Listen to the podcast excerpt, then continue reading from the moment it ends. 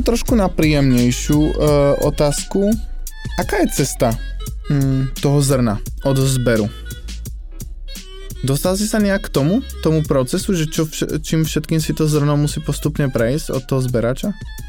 Tak uh já mám pocit, že to je jako už jako hodně dobře popsaný proces, ale kdybych se třeba opakoval nebo říkal hmm. věci, které jsou zjevné, tak, eh, tak to můžeme nějak zkrátit, ale vlastně vždycky to začíná od toho rozhodnutí, jaký odrůdy se budou pěstovat.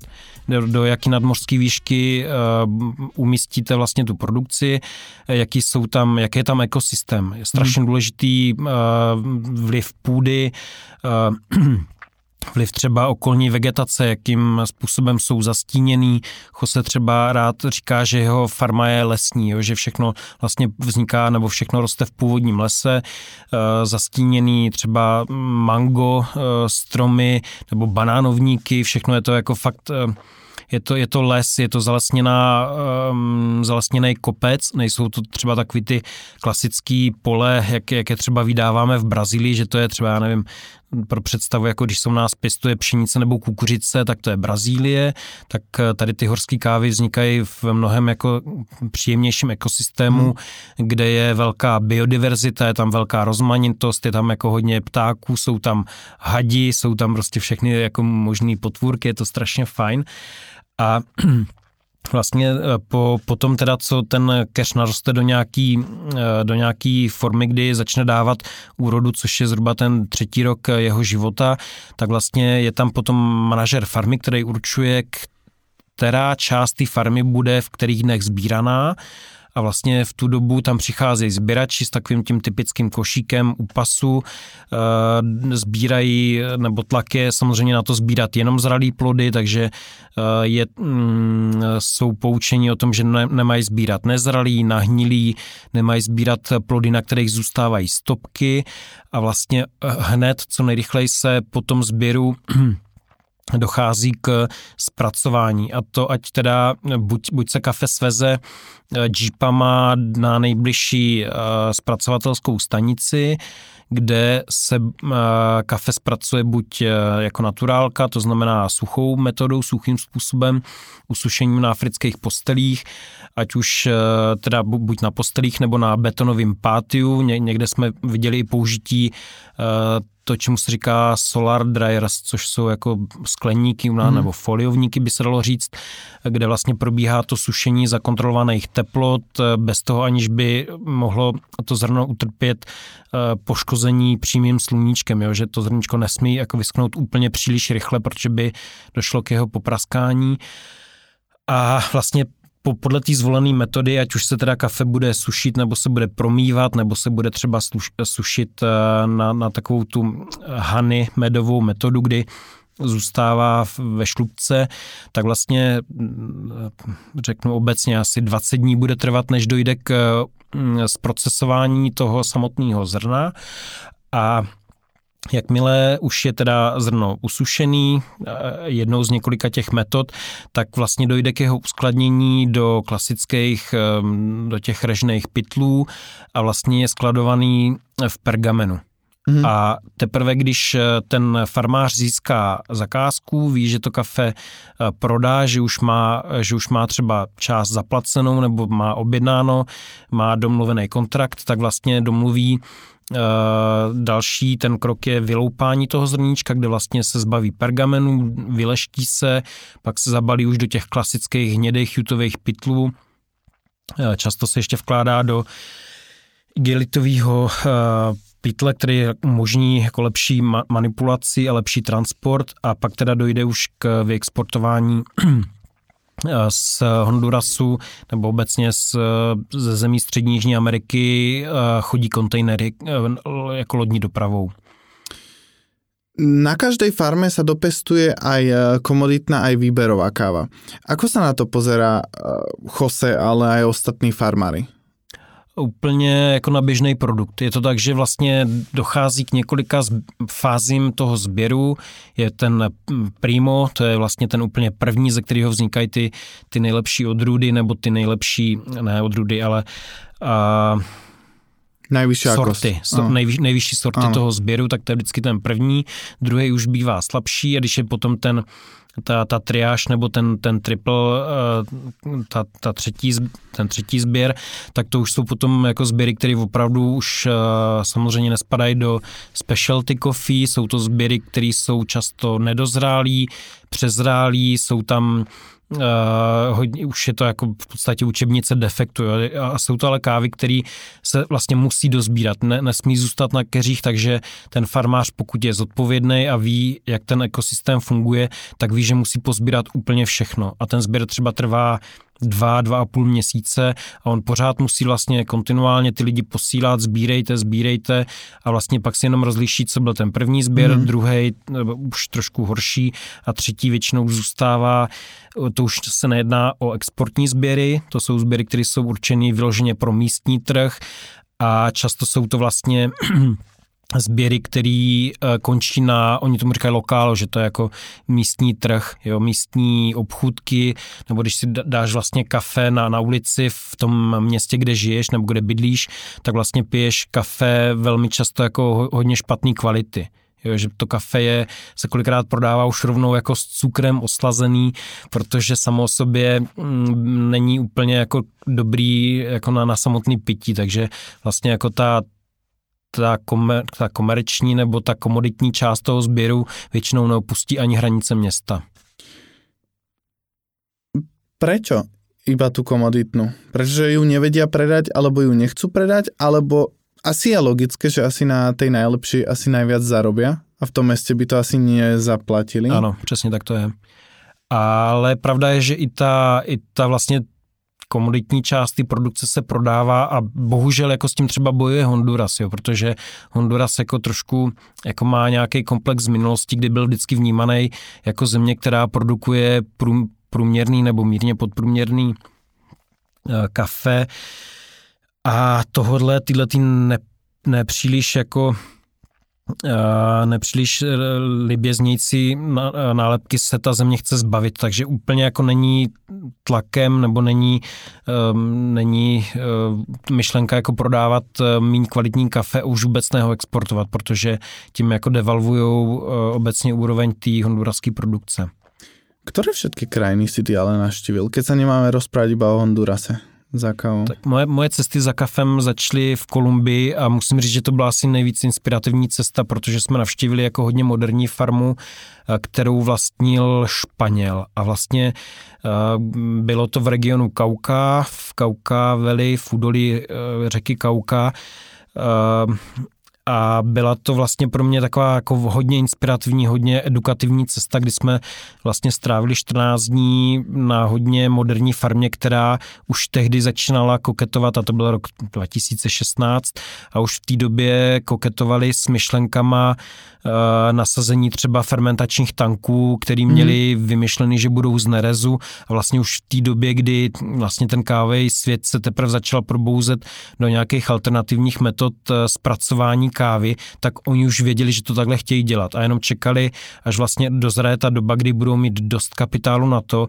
aby ty tradiční metody, kdy vlastně koupali kafe klasicky v betonových nádržích, eh, tak věděli, že to už je přežitý a že už je to vymyšlený líp a oni už to chtějí udělat. A říkali, jenom čekáme prostě, až přijde ta situace, kdy vyměníme staré technologie zpracování a půjdeme do moderních nerezových uh, dvouplášťových tanků, aby jsme třeba mohli řídit uh, teplotu fermentace. Dobre, to máme Kolumbiu, pojďme ještě ďalej. Tam si bol ještě Etiopie dva, asi? Dva, dva roky na to jsem odletěl do Etiopie a to byl zas jako emočně i odborně úplně jiný zážitek, protože jako navštívit eh, navštívit region Gambela, který vlastně byl na hranicích eh, se Sudánem, s Jižním Sudánem, který vlastně tehdy prožíval jako obrovskou genocidu a v době, kdy my jsme tam byli, tak se tam objevily mm, masové hroby, ve kterých byli vlastně zavraždění povstalci a byla tam jako silná eh, emigrační vlna a jako byl, byl to region, který měl obrovský problémy, byla to jako hodně nestabilní země a do, dokonce jsme vlastně dostali tenkrát jako výstrahu od uh, ambasády, aby jsme tu oblast jako vůbec nenavštěvovali. Jo. Dostali jsme výstrahu, že není doporučeno se v, tý, v, to, v těch místech pohybovat, ale zažili jsme tam nejkrásnější jako kávové zážitky. Jo. Zažili jsme jako naprosto čirou, čistou přírodu, uh,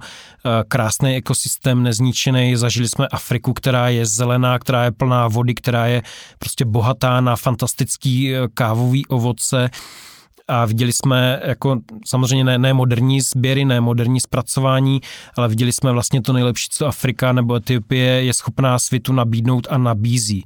Viděli jsme farmy oblasti polohy, které byly 2000-2200 metrů nad mořem, opravdu jako hodně vysokohorský eh, oblasti s fantastickými arabikama Viděli jsme nádherný autentický život eh, místních obyvatel, viděli jsme totální odpojení od světa technologií, kdy jsme prostě žili na farmě, kde nebyla elektrika, kde nebyla voda, kde nebyl, eh, nebylo samozřejmě Wi-Fi nebo vůbec mm. ani signál jako mobilního telefonu. Takže jako emočně navštívit eh, odlehlý mm, pěstitelské oblasti Etiopie byl jako nejsilnější zážitek, který jsem jako v tom kávovém cestování asi mohl zažít. Dobre, tak e, to bolo asi všet, všetky krajiny zatiaľ, čo si navštívil. Tam bol Honduras, Kolumbia a Etiopia. Etiopie a pak jsme ještě byli na takovém jako krátkém tripu, viděli jsme kávové plantáže v Indonésii, konkrétně jsme byli na Bali. A, OK. A tam se pěstuje káva. Ano. Máme, máme ano. doteď vlastně bereme kafe z Bali, jsou to takové jako příjemný spíš mikroloty. Jo? Jsou hmm. to třeba farmy, které nám nabídnou a řeknou nám, hele, máme 300 kilo kafe jako k dispozici a my, pro mě je to i takový biznis, jako že to vezmeme jako nějakou limitku, jsou to spíš takové jako bombonky, které jako si můžeme dovolit nakoupit, platíme za ně jako relativně velký peníze, ale můžeme si je zaplatit nebo můžeme to dovolit zaplatit, protože toho nekoupíme palety, ale těch kafí kupujeme jednotlivý pytle. Jasne. A je to, je to zajímavé, je to jako fajn mít takovouhle raritní zemi v eh, portfoliu. A teraz si to poďme spojiť. V každej pestiteľskej zemi ten obchod a práca s kávou funguje trošku inak. Pocitil si nejaké výrazné rozdiely medzi tými krajinami, ktoré ťa vyslovene zaujali?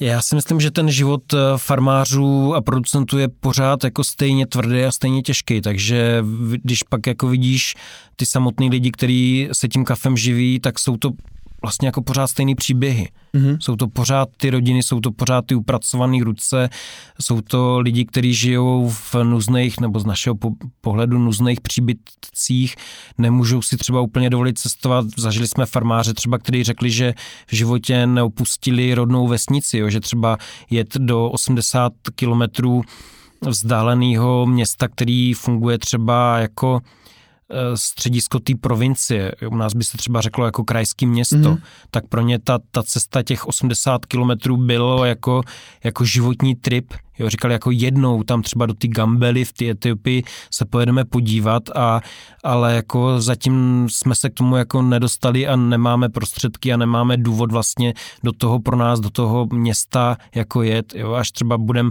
jednou mít nějaký velký trouble jako zdravotní, budeme potřebovat lékaře, tak třeba jednou do, tý, do toho krajského města pojedem. Jo, takže takovýhle jako příběhy jsme uh, zažili, ale jako obecně si myslím, že ten život těch farmářů po celém světě je hodně podobný hodně stejný a je, to krásný život, je to prostě nádherný eh, podílet se na tom, eh, že vlastně pěstují to, z čeho my tady v té Evropě jako vyspělí konzumenti dokážeme pak jako mít velkou radost a, a dokážeme na tom stavět ty, ty příběhy těch našich pražíren a dávat jako ten příběh našim zákazníkům, ale celá, celý ten zázrak vlastně vzniká u těch jejich rukou, u těch, u jejich půdy, kterou kolikrát mají to obrovský štěstí, že vlastní a ta půda se dědí a jsou to prostě ty příběhy, táta to měl, teď jsem to zdědil já a teď se svojí ženou a s 15 dětma na tom tady pracuju, tak jako to je to krásný. A rozdiely v tom obchodě a pohled štátu na to pestování kávy?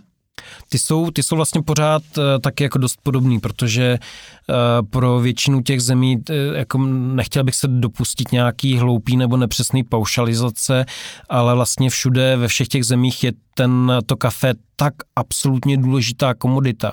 Kolikrát jako je to vůbec jako sociální a ekonomická otázka života, mm, bytí, nebytí ekonomiky toho státu. Jo, typicky ten Honduras, třeba nám ten, ten náš Jose vysvětloval, že okolní země kolikrát jako se dostávají na hranici chaosu, že jako víme, nevím, co, co se třeba dělo, když země krachovaly, Venezuela a podobně, tak říkal, že v Hondurase vlastně ta situace teda doufáme, že nikdy jako do chaosu se nepropadne, protože místní vláda, která mimochodem teď má novou prezidentku, která je nakloněná prostě životu farmářů a pod, podpoře vůbec jako zemědělství, tak říká, že si všichni uvědomují, že to kafe je pro tu zemi tak absolutně strategická a důležitá surovina, hmm. že nepřipustí chaos, nepřipustí, aby se farmáři mohli propadnout do, do nějaké nejistoty nebo do, do nějakého trablu, že by měli životní nejistoty, sociální nejistoty, že by je někdo ohrožoval na životě.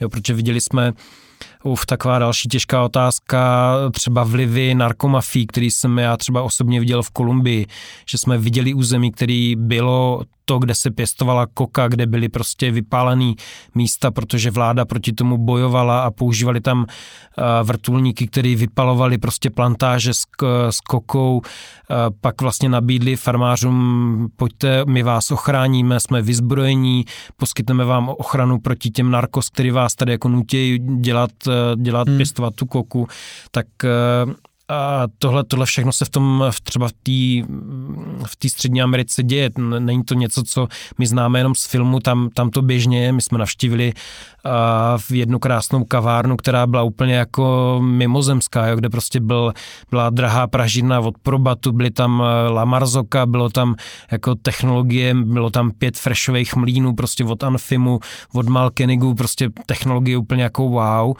e, dvoupatrový barák, prostě designový kov, sklo, prostě fakt jako všechno mm-hmm. úžasný. A teď to bylo jako ve městečku, který je úplně jako zapomenutý, takový, taková jako, takový jako jenom turistický místečko a pak, když jsme to jako řešili s tím naším farmářem, tak říkal, ano, tohle to patří jako narkos, jo, tohle to je vybudovaný z peněz, který nejsou jako z kávy, ta káva tam slouží jenom jako zástěrka k nějakému praní peněz a to, že vy jste byli jako hmm. ohromený z kavárny, tak mm, nám se to líbí, že se vám jako něco líbilo v té naší zemi, ale to, co my vidíme, tu realitu, která je zatím, tak ta je smutná, ta prostě žije z toho, že jsme vedle Guatemaly a ty drogy prostě z Hondurasu mm, proudějí do vedlejší země a někdo z toho profituje.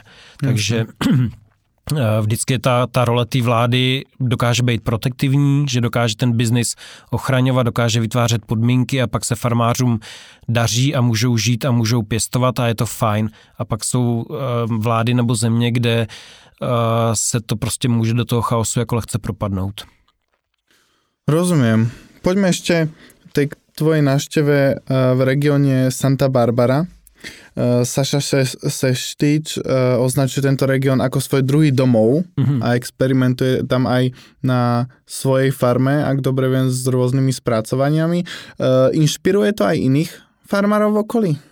Já bych byl strašně rád, kdybych mohl říct, že jo, ale pravda by to nebyla. Takže já, já mám trošku jako pocit, že ten Saša navštívil Honduras 2016 a jestli se nepletu, tak se tam od té doby nevrátil.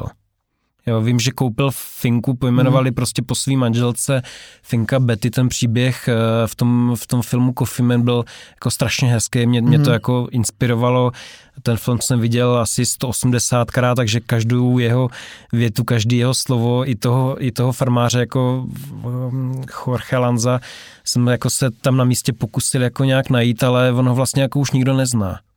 On ten příběh podle mě tím, že tam ten Saša byl, a byl tam ale už jako, mám pocit, že to tím skončilo, jo. Ne, nechtěl bych se mílit, nebo mm-hmm. Doufám, že se jako nedopustím nějaké nepřesnosti, ale když jsem se prostě ptal, jako znáte Jorge Lanzu, Saša Šestič, mistr světa, tak vlastně v tom regionu nikdo nedokázal nic jako odpovědět, jako že, že wow, nějak to pokračuje, má to nějaký vývoj, děje se něco, Jasne. tak eh, jako mám pocit, že, že dál jako to, ten, ten příběh se nepíše. Dobre, a e, so Sašou či bez neho e, farmári uh, uvažujú o experimentoch na káve a snažia sa, alebo je to skôr úzka skupina farmárov, ktorá do tohto buší?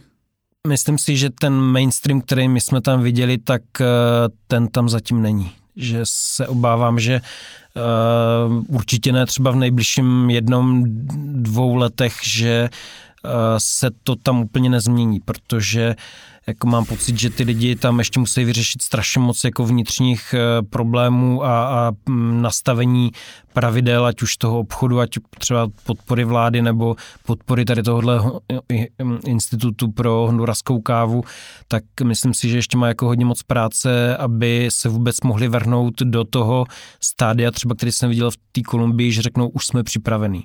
Už Jasně. můžeme, už máme know-how, už máme peníze, už umíme, už víme, už známe a pojďme to udělat. Tak tohle tam ještě není. Neustále sa v debatách vraciame k téme klimatických zmien, ktoré ohrozujú pestovanie kávy na farmách. Ako sa k tomu stávajú farmári? Je to už pre nich aktuálna téma? Zmena klimatických podmienok? No, uh, určitě je, ale naštěstí ne v regionech, které já jsem zatím navštívil, protože ta klimatická změna začala být vlastně nejvíc viditelná a nejkrutější dopad vlastně zažívá Brazílie. A do Brazílie já se chystám letos v létě, a vlastně na vlastní oči jsem ještě ty dopady, jak jako my tady čteme, že tam zmrzly obrovské množství kávovníků, nevím, 2020 nebo 19 zase byly tornáda, jo. Ty tornáda jsou vlastně i, i v Hondurasu, jsou jako obvyklí, jsou na ně připravený, čekají na ně, dokážou se proti ním uh, nějak zabezpečit. Zabezpečí se ale jenom majetek, jo. zatlučou se okenice, vystuží se domy, zaparkují se auta tak, aby je neodnesl hurikán, ale jako samotný ty stromy nebo ty keře kávovníku proti tomu zabezpečeny nejsou.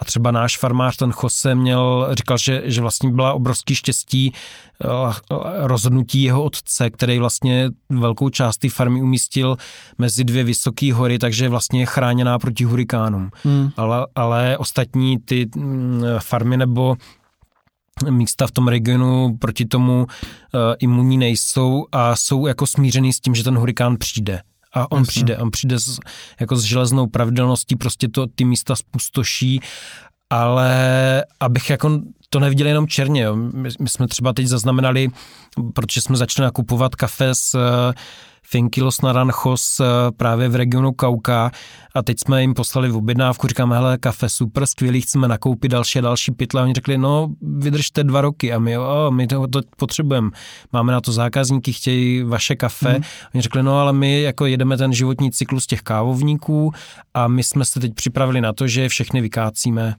a tu farmu prostě zrušíme na, máme už napěstovaný ve školce prostě nový semenáčky, eh, bude to jako řízna, řízená obnova té eh, farmy, ale na kafe prostě budete muset počkat, počkat dva roky. Jo, takže ty to udali řízeně a jsou prostě místa, regiony, kde bohužel přijde ten hurikán a tohle Ale už to... akože viac menej počítajú s tím, že stane sa ten proces výsadzby a zase a, dva roky. Ano, a ta příroda to prostě vy, vyřeší za ně. Dobre, odskočme si ešte ku koncu od témy kávových fariem späť k nám domov a to ku vzdelávaniu našich budúcich baristov. Ty sa už niekoľko rokov Ty sám už niekoľko rokov robíš kávové kurzy na stredných gastronomických školách. Ako by si zhodnotil prípravu študentov do práce v gastronomii? Myslíš, co se týká kafe, nebo jako obecně, aby... aby Soustředíme se asi na kafe, kafe. naše. No tak eh, jestli se ta situace za poslední rok, dva nezměnila, tak eh, školy vlastně úplně moc eh, studenty nepřipravují, nemají na to osnovy. Vůbec jako mm. vzdělávací systém na kafe vůbec nemyslí, ale je to vždycky ten, to vzdělávání nebo ta práce s dětma je založená na vášní jednotlivých učitelů. A ta tam naštěstí je. Já znám strašně moc fajn učitelů, který ve svým volném čase dělají baristické kroužky. Mají, hmm. maj, obstarají si kávar na školu, seženou si nějaký zdroj kafe, pouštějí si videa, prostě hledají ty informace nebo prostě objednají si někoho na kurz a vlastně snaží se, strašně moc se snaží hltat ty informace, říkají pojďte, řekněte nám něco, vzdělejte nás, poučte nás, udělejte nám kurz, my se chceme dozvědět, jako ta lačnost po informacích tam je obrovská ale je to vždycky to stojí a padá na jednom, na dvou učitelích na té škole, který prostě v sobě musí najít tu vášeň jednak pro kafe a jednak proto, že to dál budou předávat těm studentům. A pokud to ta škola takovýhodle odborníka nebo takovýhodle učitele, kolegu nemá, tak to, to kafe prostě neřešej. A tá tvoja výuka na tých školách spočívala v tom, že ty si priam učil každý den na tých školách, já, alebo... Já jsem, já jsem dělal vlastně dvoudenní kurzy, Uh, takže uh, jsem třeba byl schopný za jeden týden, za pět pracovních dnů jsem třeba jako obvykle čtyři dny školil na středních školách jako dva dvoudenní kurzy. Mm-hmm. Jo, takže jsem někam přijel, měl jsem sebou dvoupákový kávovar, mlínky, kafe, hrnečky, porcelány, prostě dataprojektor, dělal jsem nějakou krátkou teorii a pak jsme prostě jeli rutinu. Učili jsme se espresso, učili jsme se šlehat mlíko, udělali jsme si cupping, udělali jsme si nějaké alternativy, ochutnali jsme si kafe prostě z filtru a vlastně jsem pracoval jako obvykle ta moje skupina byla, eh, dejme tomu, 18 studentů, kteří byli ochotní si dát, já nevím, asi tisíc korun na to, že budou dva dny řešit kafe. Mm-hmm. A tohle to mi fungovalo opravdu třeba řeknu 11-12 let jsem se věnoval středoškolákům, prošlo mi jich rukama jako opravdu nevím, přes 10 tisíc určitě v jednu tu dobu, kdy vlastně ty školení byly na, na, ty, na, na tom nejvyšším, eh, v těch nejvyšších obrátkách, tak vlastně těch škol, které probíhaly mýma kurzama, tak bylo asi 80, jak v Čechách, tak na Slovensku. Mm-hmm. Jo, takže to bylo, to bylo jako velmi intenzivní období práce se středoškolákama. Samozřejmě se pak na to nabalily soutěže. Jo, že některé školy chtěly mít vlastní barmanskou soutěž, kterou třeba jako historicky už dělávali a teď k tomu, protože už měli vyškolený baristy, tak si chtěli udělat baristickou soutěž a zároveň do toho zapojit třeba školy eh, z regionu.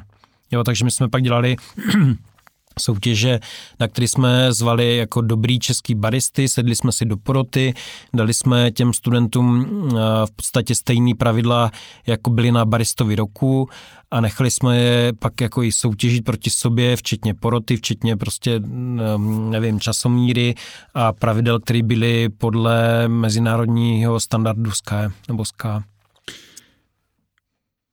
A mení se to postupně? Že ty školy mení ty osnovy, alebo to tak ne, nevidíš? Ne, ne, ne, školy, školy osnovy určitě nemění, protože ono se to moc třeba nezdá nebo neví, ale obecně jako školství je strašlivě rigidní obor. Tam jako, aby, aby nastala nějaká změna, tak to není um, jednání třeba v řádech jako měsíců nebo let, ale když má dojít k nějaký změně učebního plánu, tak jsou to jako desítky let, mám ten pocit. Jo, okay. takže, takže oni, eh, ty, ty školy, které jsou takové akčnější a jsou akční školy, jsou výborné školy, ale jsou jich třeba, nevím, jednotky uh, v kraji. Jo, třeba jedna, dvě školy v kraji dokážou být dobrý.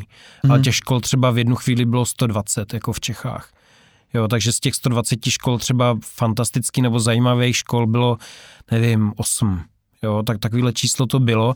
A ty úplně jako nečekají, že jim z ministerstva přijdou nové noty, podle kterých budou moct jako líp učit, ale jdou a vla, vlastní pílí, vlastní vůlí si něco jako změní, udělají si nějaký kroužky, udělají si nějaký mimoškolní vzdělávání, jsou třeba schopní eh, děti vzít a mm, jet s nima na exkurze jo, hmm. i třeba do Pražíren, nebo je vezmou na nějaký výlety, vezmou je třeba, nevím, zažil jsem školy, které jezdili do a, třeba do Zonentoru, který dělá jako bioprodukci, dělají bylinky, dělají kafe a prostě jsou školy, které je už do tohohle jako reálného prostředí dokážou vzít a ukázat jim, jak vypadá moderní kavárna, jak vypadá prostě moderní pražírna, moderní produkce kafe, ale jsou školy, které si k tomuhle nedojdou a myslím si, že ani na tu změnu třeba úplně jako nečekají, nebo že jako nejdou tomu ani naproti. A keďže ty kurzy byly platené, tak ty se stretával skôr s študentmi, ktorí chceli mm-hmm. sa to naučiť. Ako... Jo, to já jsem měl obrovskou výhodu, že ta motivace studentů jít na kurz byla různá. Jo, někdo, hmm. někdo vyloženě řekl, hele, já jsem nadšený, mě baví vaření, mě baví gastronomie, já bych se chtěl jako zlepšit a chtěl bych jednou něčeho dosáhnout, tak když máš takovýhle studenta, tak to je wow, to je prostě radost, to tě nabije, to tě, to tě jako osobně, osobnostně, lidsky, eh, baví tě to i jako lektora, baví tě to jako člověka, tak eh, takových studentů jako bylo dost, jo, prostě do dneška si je pamatuju, znám je jménama, sleduju, kam se mi posunuli v té gastronomii, kam šli, kde pracují, kam odjeli do světa, nevím, jeden kluk pracuje na Maledivách, jako v hotelovém rezortu a prostě další jsou v Londýně, další prostě někdo pracuje ve Švýcarsku, v Paříži, v Londýně, jo, takže jako pár těch jako zajímavých men jako jsem viděl, byl jsem u nějakých jejich začátků, a pak tam byla taková ta, jako ta širší masa, která tak nějak jako prošla tím kurzem a vlastně mm, třeba jsem se ani nezapamatoval ty jména a ani jako nevím, jak se dál jako potom vyvíjeli, ale byla to mimořádně jako zajímavá zkušenost jako pracovat mm, s dětma, který vlastně jsou ve věku třeba dneska mých dětí. Mm-hmm. A takže pokračování pražiaren či školení? Pokračování jednoznačně pražírna, vlastní, vlastní jakoby biznis s kafem, ale těch několik málo škol, které mě fakt jako extrémně bavily, zůstali jsme v přátelském kontaktu, tak tam samozřejmě dál jezdím, jsou to školy tady v Čechách, jsou to školy na Moravě, tak eh, s nima samozřejmě dál spolupracuju a dál třeba k ním jezdím už jenom jako v takovém tom přátelském jako duchu, že tam jedu, uděláme si povídání, ukážím, kde jsem byl, co jsem viděl, jaký jsou novinky, trendy a kolikrát jako třeba tam je i ten vztah jako obchodní, že třeba řeknou Michale, máš zajímavý kafe, chtěli bychom ho brát jako pro naši školu, hmm. takže i takhle nám to jako pak funguje na ty přátelské bázi, vzdělávací bázi i obchodní potom. Michal, plánuješ si koupit raz farmu? V zahraničí? Jo, asi bych si to dokázal představit. Jo, A určitě, které jo. krajiny plánuješ? Alebo kterou kla- krajinu? Uh, abych řekl pravdu, tak uh, mě strašně moc baví prostě ty vysokohorské polohy a vlastně ty, ty nejkrásnější vlastně farmy jsem viděl asi v té Kolumbii a je to i země, která je taková jako vstřícná k podnikání, je relativně bezpečná, takže bych si to dokázal představit tam. Ďakujem ti veľmi pekne za rozhovor. Poďme na naše rýchle otázky. Neviem, či si už uh, počul niektorý diel nášho podcastu. Jo, jo, poďme na to. Uh, mám na teba 15 rýchlych otázok, z ktorých si vybereš odpoveď, ktorá je pre teba bližšia. Rýchle otázky pre Michala Krížku. Experimentálne spracovanie alebo vošt? Experimentální. Dobrá káva alebo dobrá obsluha? Obsluha. Čierna alebo biela káva? Černá. Chuť kávy alebo príbeh farmára? Chuť kávy. Platba na fakturu alebo predom? Radši předem. Batch brew alebo hand brew? Hand. Flat white zo šálky alebo zo skla? Ani jedno. Dobře, tak ze šálky. Biznis alebo srdiečko? Srdiečko. Komunikácia mailom alebo cez telefon? Telefon. Jemne podpražená alebo jemne prepražená káva? Pod. Pod. B2B alebo B2C? B2B. Bežná filtrácia vody alebo osmoza? Běžná. Doma filtrovaná káva alebo kapsle? Filtrovaná. Zahraničné alebo tuzemské pražiarne? Tuzemské. Deskriptor ovocná je pre teba sladká či acidná chuť? Acidná. Mojím dnešným hostem podcastu Rose Different bol Michal Křížka. Michal, ďakujem ti za rozhovor. Moc krát děkuji za pozvání. Moje meno je Mário Adamčík a práve ste dopočúvali 31. epizódu podcastu Rose Different. Ďakujem vám za každé zdieľanie a like a počujeme sa pri ďalšej časti. Ahojte. Ahoj.